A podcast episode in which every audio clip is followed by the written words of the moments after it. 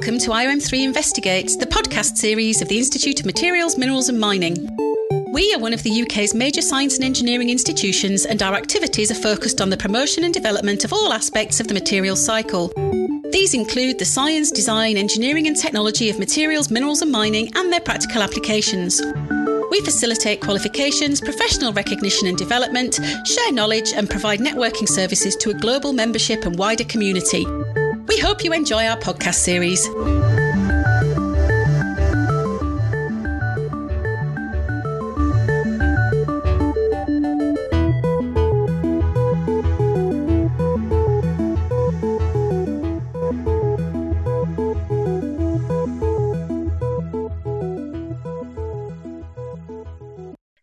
Hello, and welcome to the latest of IOM3 Investigates podcast in the Women in Materials, Minerals and Mining series.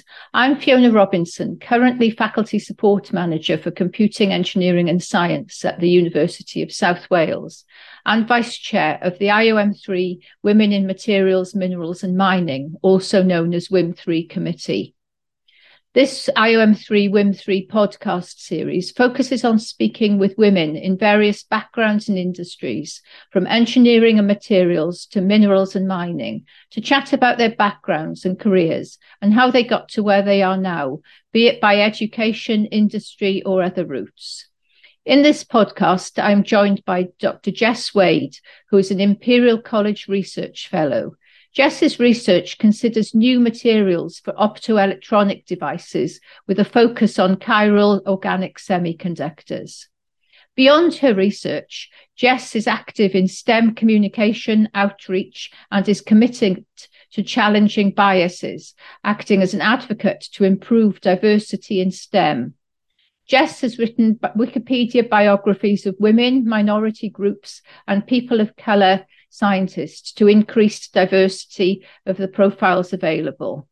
Hello, Jess, and thanks very much for agreeing to participate today. So, uh, could could you just start by telling me a bit about your background and education and how this led you to studying and researching materials? Sure. Thank you for having me, Fiona. Um, so I work at Imperial College London in the Department of Materials. I started off, um, I guess, at school studying. I did for A level, I did chemistry, physics, maths, further maths, and art. And um, to be honest, I had no idea that material science even existed. I'm sure you probably hear that a lot, um, or certainly think about that a lot when you engage with students. Um, but I was obviously interested in in kind of innovations in technology that we could use to help society and planet Earth. You know, things like the materials that underpin solar panels. I just didn't really know how to articulate that.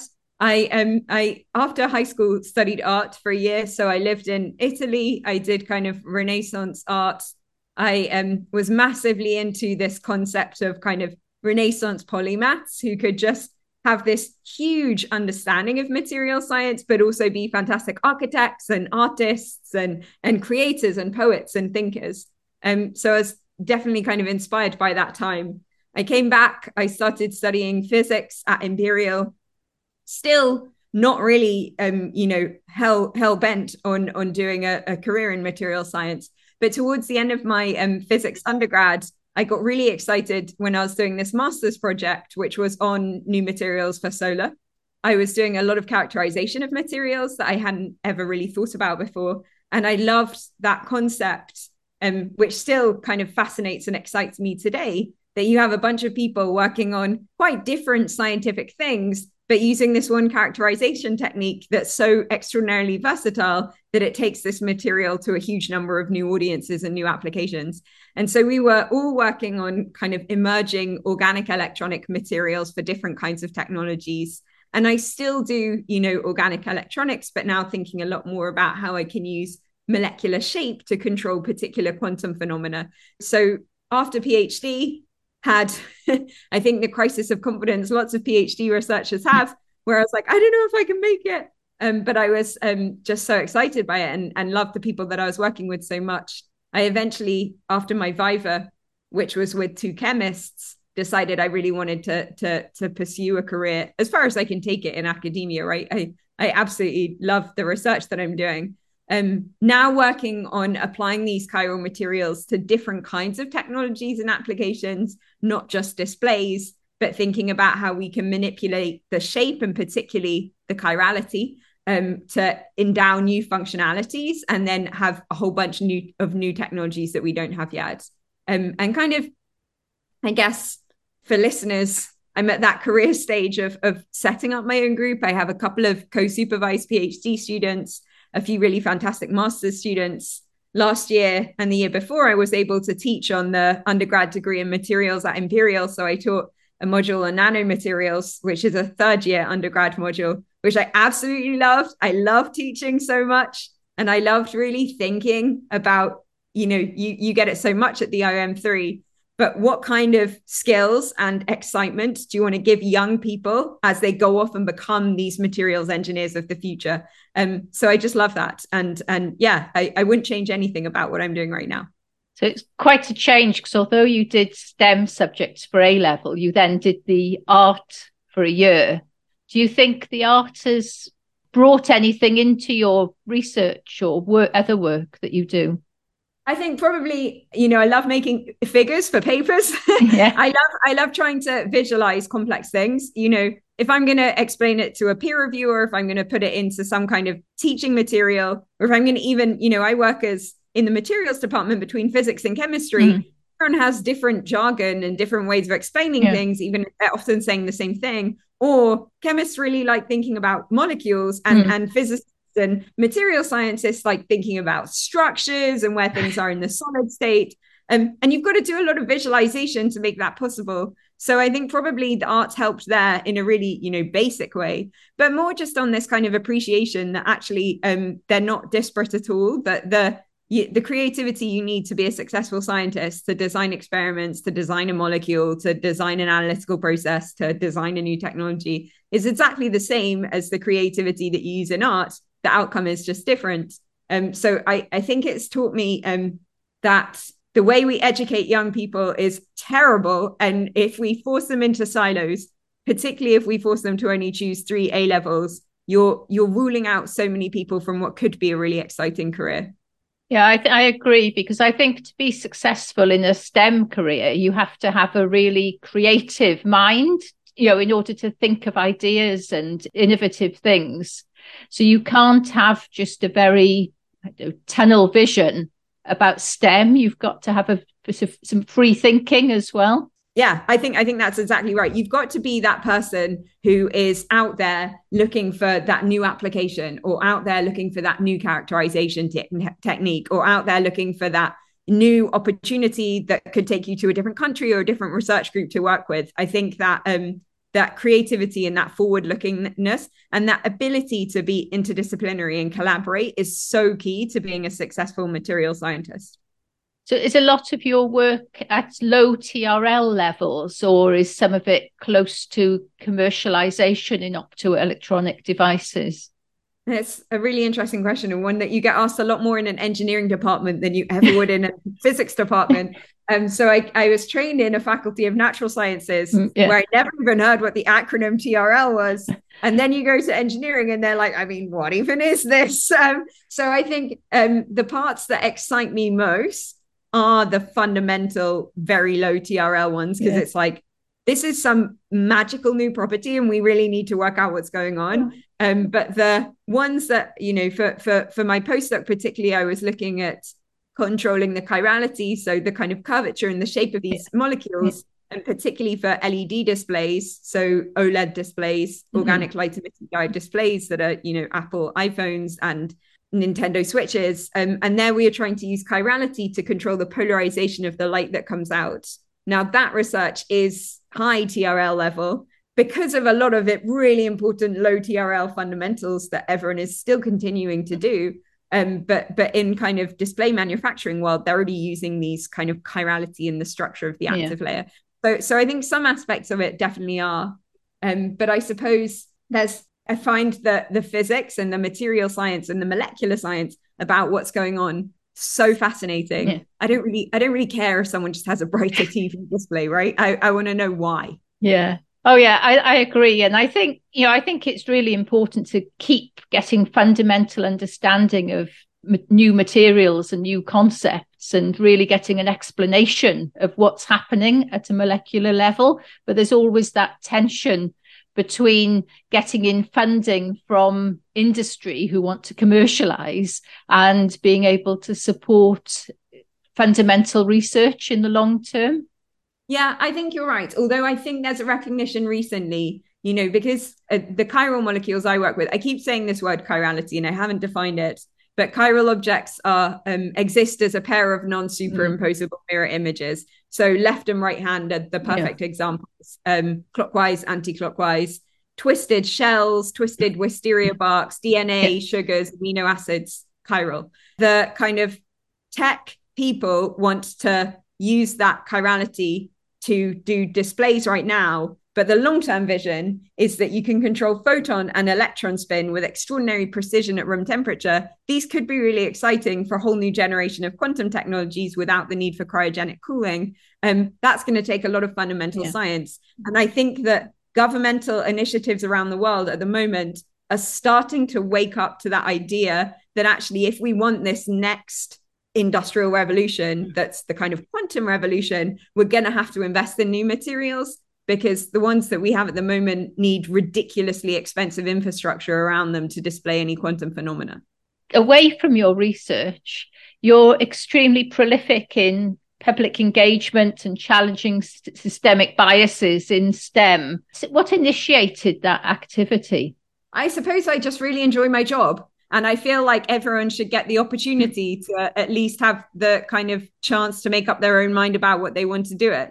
And going from what I thought was just a normal you a, a, group of A levels, you know, physics and chemistry and art and math, like realizing that actually, A, not everyone has that opportunity, mm. right? Like everyone has amazing physics teachers and amazing chemistry teachers. And so I was quite uh, conscious that I had this huge privilege and I wanted to take that opportunity to as many people as possible. And that actually women are pushed out of these fields, people of color are pushed out of these fields, not because of any biological reason, but just because of society's ridiculous stereotypes. And when I arrived in a physics department of, you know, over 200 undergrads a year, and you look around and it's kind of 80% men, majority whites, majority people from private school. I think you, are not a very good physicist if you're not also trying to do something to try and change that, right?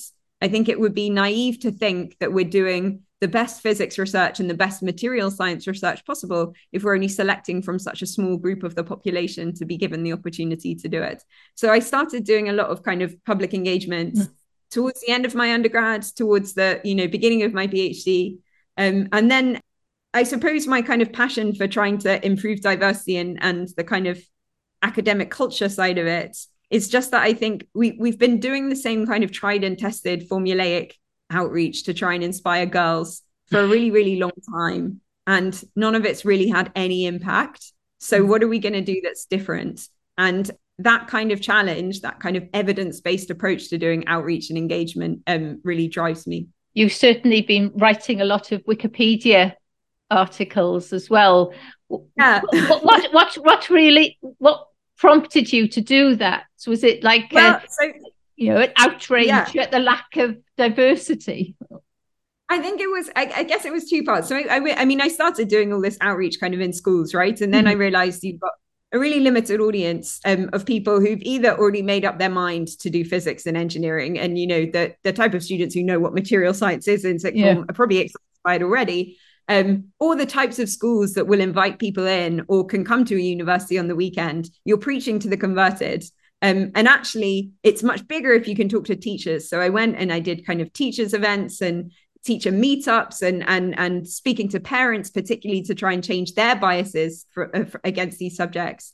Um, but then I started thinking this whole narrative, um, and it's pushed a lot by engineering societies, is like there's only you know nine percent women engineers. That's mm. not enough and I don't know if you remember, there was a campaign a few years ago that was like 9% is not enough or something. Yeah. And it was to try and inspire young women. And as someone who was once a young woman, if I saw a sticker that said 9% is not enough, I'm not going to be like, well, sign me up. um, I'm going to, I'm going to, I don't want to be that like willing, you know, that this little guinea pig. So, so I thought we actually need to celebrate the incredible women engineers and engineers of color and, and all of these great scientists that we already have. Now, what I guess most people do is then write a popular science book about fantastic women scientists or fantastic women engineers. And um, whilst I think they're all fantastic, again, the type of people who buy those books have already decided that they're a fantastic women scientist, right? You're, you're, again preaching to the converted. And um, so I wanted to use a platform where people go for information anyway, um, where you know actually 15 billion people go to every month, where everyone from every aspect of society uses, irrespective of their political mm. concepts or ideologies. Um, you know, children use it, parents use it, teachers use it, policymakers use it, chefs use it, scientists use it. And I wanted to put this information there. Wikipedia is a phenomenally important resource and you know this democratized platform for knowledge sharing um, and it, it feels massive. It's been going since the beginning of the internet. Feels like everything is on Wikipedia, right? But actually, it has um, huge content gaps, particularly in the biographies of women, particularly in the biographies of people of color, and particularly in, in issues to do with the global south. And it can go out of date very quickly mm. on emerging areas of science and engineering because most of the legwork to generate Wikipedia content was done in the you know early 2000s. Mm. So I feel like as academics and as publicly funded, taxpayer funded academics, we do have a responsibility to improve people's access to the information and the knowledge that we keep behind closed doors.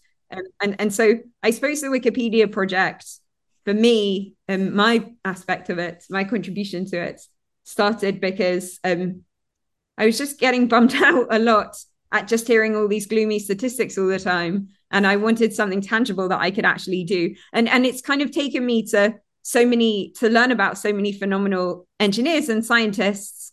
And then you know maybe it goes beyond wikipedia. Maybe i nominate them for iom3 or an ra award or maybe i put them forward for fellow or something. Um, so I, I, think you know it, it's not just wikipedia for me but wikipedia is certainly something that lets me talk to a lot of people because everyone's very excited about talking about wikipedia. Yeah yeah, because I think it's really critical to engage people in STEM when they're young, when they're still in primary school, because I, I mean, my experience is that as people get older, particularly girls, they lose confidence and they almost convince themselves that they can't do some of these STEM yeah, subjects. I, I, I do agree, but not if not if it's going to be done badly. I think a lot of people, because there's such an urge and a public concept that you need to get excited at primary school, a lot of people think we need to do things at primary school, that primary school teachers don't have the resource or the actual technical knowledge to be able to deliver well. You know, there are a huge number of misconceptions about topics within physics that start in primary school and hang around for a really long time mm. because of how inadequate our physics education is at secondary school. So I do think exciting, inspiring. Sure, that's great at primary school. But I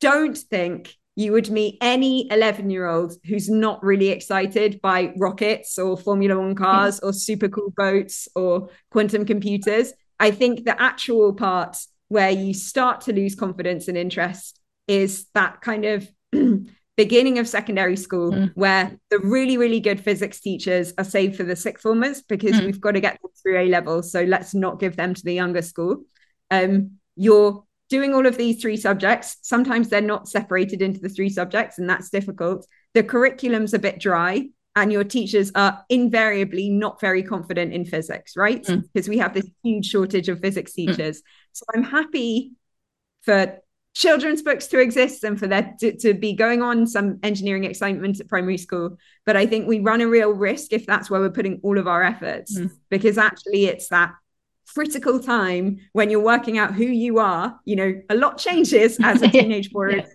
um, and we really need really high quality, stereotype free, cutting edge I want to sit in a chemistry class and learn what these cool organic molecules could do if they were the active layer of an LED. Like, I want to think about it from a much more materials perspective and a mm. society driven perspective. But that takes real confidence in the teacher. I think all of the underrepresentation of women, of people from different socioeconomic backgrounds, of people from different religious faiths, I think all of those um, huge, huge gaps that engineering currently has would be very, very different if we invested in really, really good physics and maths education at school. And because this government has systematically underinvested in that, we've seen no change on the demographics of who studies these subjects. No.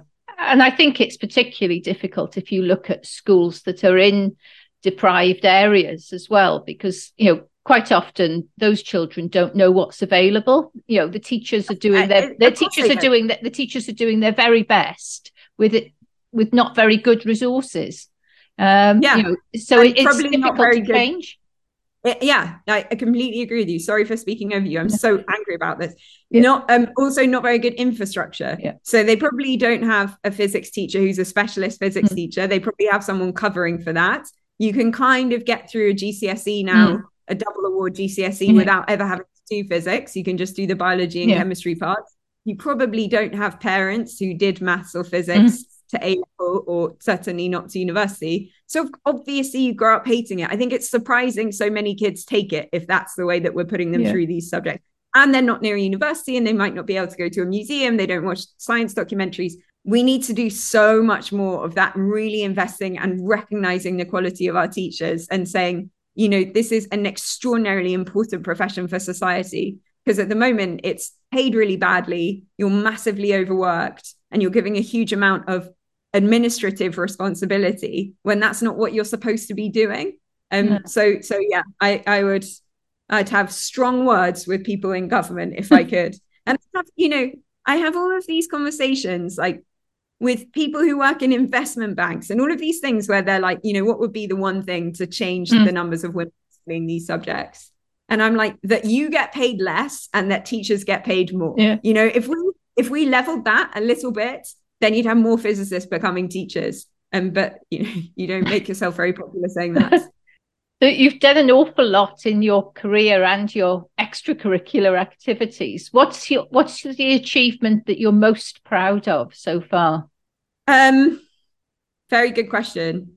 I think the thing that uh, the one thing that I'm most proud of out of um, my extracurricular activities, but probably also it just brings me so much happiness. It impacts the way I approach science as well. Is is one of the Wikipedia pages I wrote. It was about a mathematician called Gladys West, mm. who um, is from Virginia, born in 1930, so she's over 90. She studied maths at a historically black college and university, worked as a teacher, and then worked for the US government on the maths that underpins GPS technologies. And when I wrote about her and when I researched her, there was so little about her online. And this was kind of 2018. And she was, you know, nearly 90 it, a few months after I put her biography up, she was on the top front page of the BBC. She was their top 100 hmm. women. She was inducted to the US. Air Force Hall of Fame. She won a this um, Prince Philip Medal and Prize from the Royal Academy of Engineering. She's on like every list now of top engineers of when a pioneer wins an award for GPS or when people say, you know, who did this? Gladys West is the one being interviewed. Um, so by far, my most proud thing is making sure that the public had access to her story and and making sure that she gets the recognition um because people people are phenomenal people of color women they've always been phenomenal we mm. just haven't done enough to celebrate them women like that she'd already done the work it was just conce- yeah. it was just concealed from the public eye there's so many women like that to this day right there's you know if you go through uh, when I started editing Wikipedia, I just went through university websites in their physics and engineering hmm. department mm. and checked out which women professors didn't have Wikipedia pages, which was invariably all of them. Mm. Um, but then look at if you focus on UK academia, anything historical is made almost all white and almost all extraordinarily privileged. To be a woman engineer or a physicist in 1900s, you had to have a rich husband or father. Um, and in the UK now, we still have that kind of hang up a bit that you still have an overrepresentation of, of white professors. You know, I think there's out of 19,000 professors in the UK, only about 65 are Black women. Mm. So we have a hugely white professorship, but also people from quite privileged backgrounds. So when I wanted to kind of expand a bit, I had to go much more international and, and move away from physics and engineering. And um, so, so yeah, I, I, it's it's just been really interesting for me to learn all of that.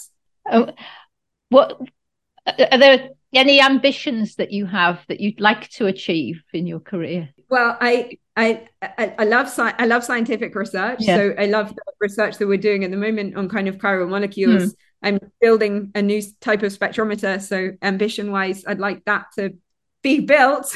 I, I unboxed I ordered a massive magnet, electromagnet, and I unboxed part of it yesterday. And I was so terrified about it because it's so big and and you know expensive enough for me for it to be scary. Um, um, to some people it wouldn't be very expensive at all, I suppose. But I think um, you know, scientifically there are really big research questions that I really want to work out the mm. answers mm. for. Know, kind of career defining research questions.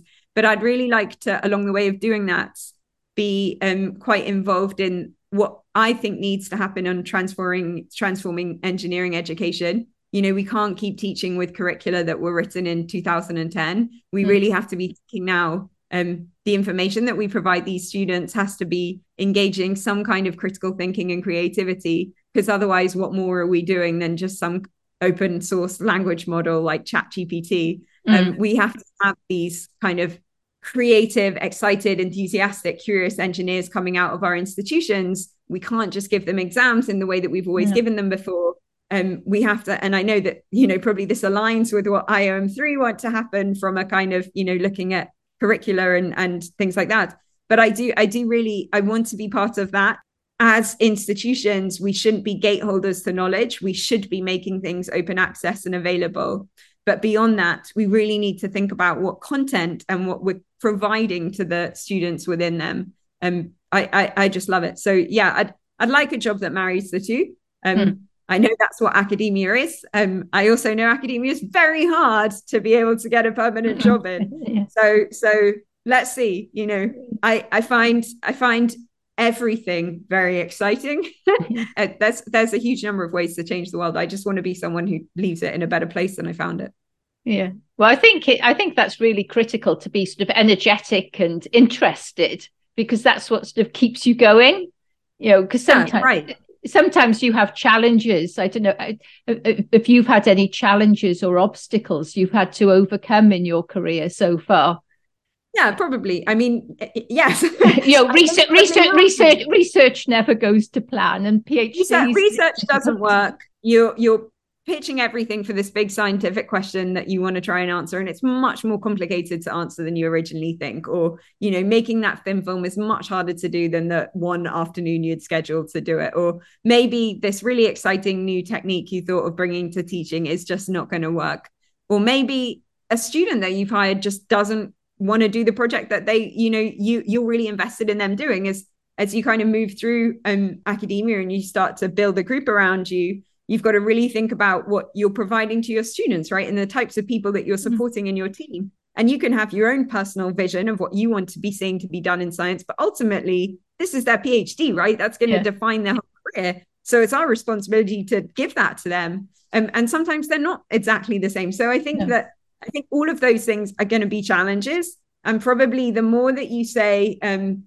this isn't right, or this is broken, or, you know, we shouldn't teach like this, or we shouldn't do our assessment like this or we shouldn't evaluate funding proposals like this the the fewer friends you're going to have so certainly um there are challenges that I, I guess i'll continue to face um but i wouldn't be myself if i didn't take them on and is there anything you wish you'd known earlier in your career that you think would be a good piece of advice to someone starting out um yeah I, I suppose i would say the kind of value and the benefit of networking going to conferences, even if they're virtual, um, going to seminars when people come in to speak at your institution, doing things like placements and opportunities. Mm. Historically, there was a perspective or a perception that in academia to be successful you had to you know start at one university move to a completely yeah. different country or city then go somewhere else and then come back and you know all of this and i think that's completely gone in the kind of globally connected world we live in today, actually, what you can really do to benefit your resume and your career in general is apply for travel grants that give you the opportunity to go somewhere for a few months and learn something really different and then bring back that knowledge or go and, you know, develop some particular material system where they have some synthetic capability or some know-how that your team don't have and take it back and I, I would say that networking, that collaboration, and that opportunity to go somewhere and learn a new skill, like don't get stuck reading a paper from 1967 mm-hmm. um, trying to recreate something that no one in your institution knows how to do find the professor who's really good at that thing write to them and be like I love your work. Can I come and work with you for like a month? And then try and find the money in your institution or elsewhere to make that possible. Um, because I think too often people don't ask for that help. And, you know, whether they're proud or whether it's because of societal stereotypes or whether they feel they don't have that relationship with their supervisor. Um, but I would say just just go and do it because it's fun and and also you get to learn something cool and awesome from someone who really knows what they're talking about rather than slaving away and and not getting anywhere thanks very much uh, are there any other points you'd like to add no just that i think the iom3 are doing a great job and i think that we need to um we all need to come together to really reform and rethink physics and material science education and you know I'm very excited by what you're doing and the Institute of Physics are doing and what the RINs are doing to make that happen. Thank you. If you would like to find out more about the IOM3 Women in Materials, Minerals and Mining Group, please visit the IOM3 website at www.iom3.org or follow us on LinkedIn by searching IOM3 Women in Materials, Minerals and Mining. Please don't forget to subscribe to hear more from us through Apple, Google, podcasts, or Spotify.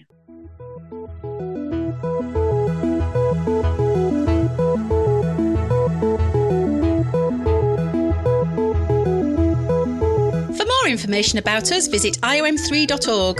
Or to keep up to date with our latest news, follow us on social media using at IOM3 on Twitter and at the Institute of Materials, Minerals and Mining on LinkedIn. If you're interested in our upcoming podcasts or want to get involved, please subscribe to hear more from us through Apple, Google Podcasts, or Spotify.